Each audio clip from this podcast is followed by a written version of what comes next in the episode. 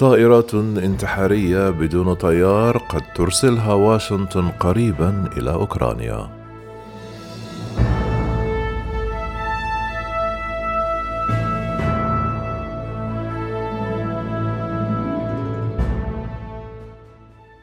تدرس الإدارة الأمريكية تزويد أوكرانيا بطائرات انتحارية بدون طيار قادرة على حمل صواريخ موجهة متطورة يمكن أن تستهدف بدقة الدبابات الروسية ومواقع المدفعية على بعد مسافات طويلة حسب ما قال مسؤولان بالكونغرس لشبكة NBC News الأمريكية. ولم يتم اتخاذ القرار بعد لكن المسؤولين قالوا أن البيت الأبيض يفكر فيما إذا كان سيتم تزويد أوكرانيا بالطائرات الدرون المنفجرة والتي تسمى Switchblade كجزء من حزمة جديدة من المساعدات العسكرية التي من المتوقع أن يناقشها الرئيس جو بايدن اليوم الأربعاء.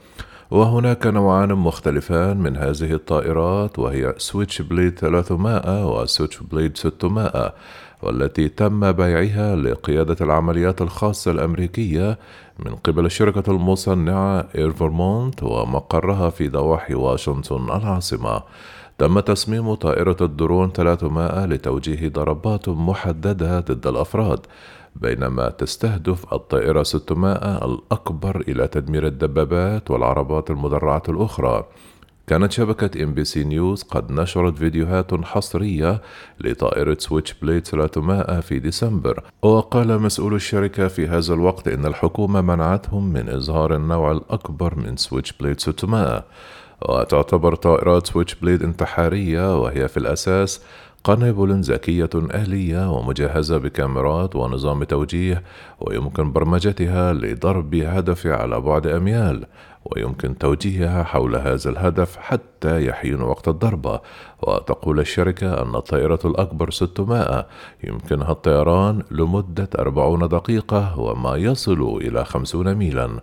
هو سلاح يستخدم لمرة واحدة ولهذا أطلق عليها طائرات كاميكازي بدون طيار لكنها أرخص بكثير من صواريخ هيلفيار التي تطلبها طائرات ريبر الأمريكية بدون طيار ويمكن أن تكلف طائرة 300 تقريبا 6000 دولار وذلك بحسب بعض التقديرات.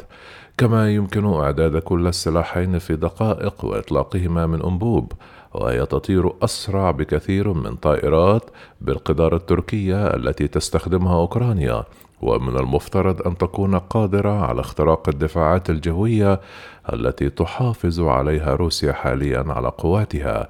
وبحسب التقرير إذا تم تسليم هذا النوع من الطائرات لأوكرانيا فقد يؤدي ذلك إلى استخدام السلاح الأكثر أهمية في القتال حتى الآن. واستخدام الجيش الأمريكي هذا النوع من الدرون الانتحارية في القتال في ظل ظروف محدودة في أفغانستان وأماكن أخرى حسب ما أفادت مصادر مطلعة على الأمر لشبكة NBC News الأمريكية.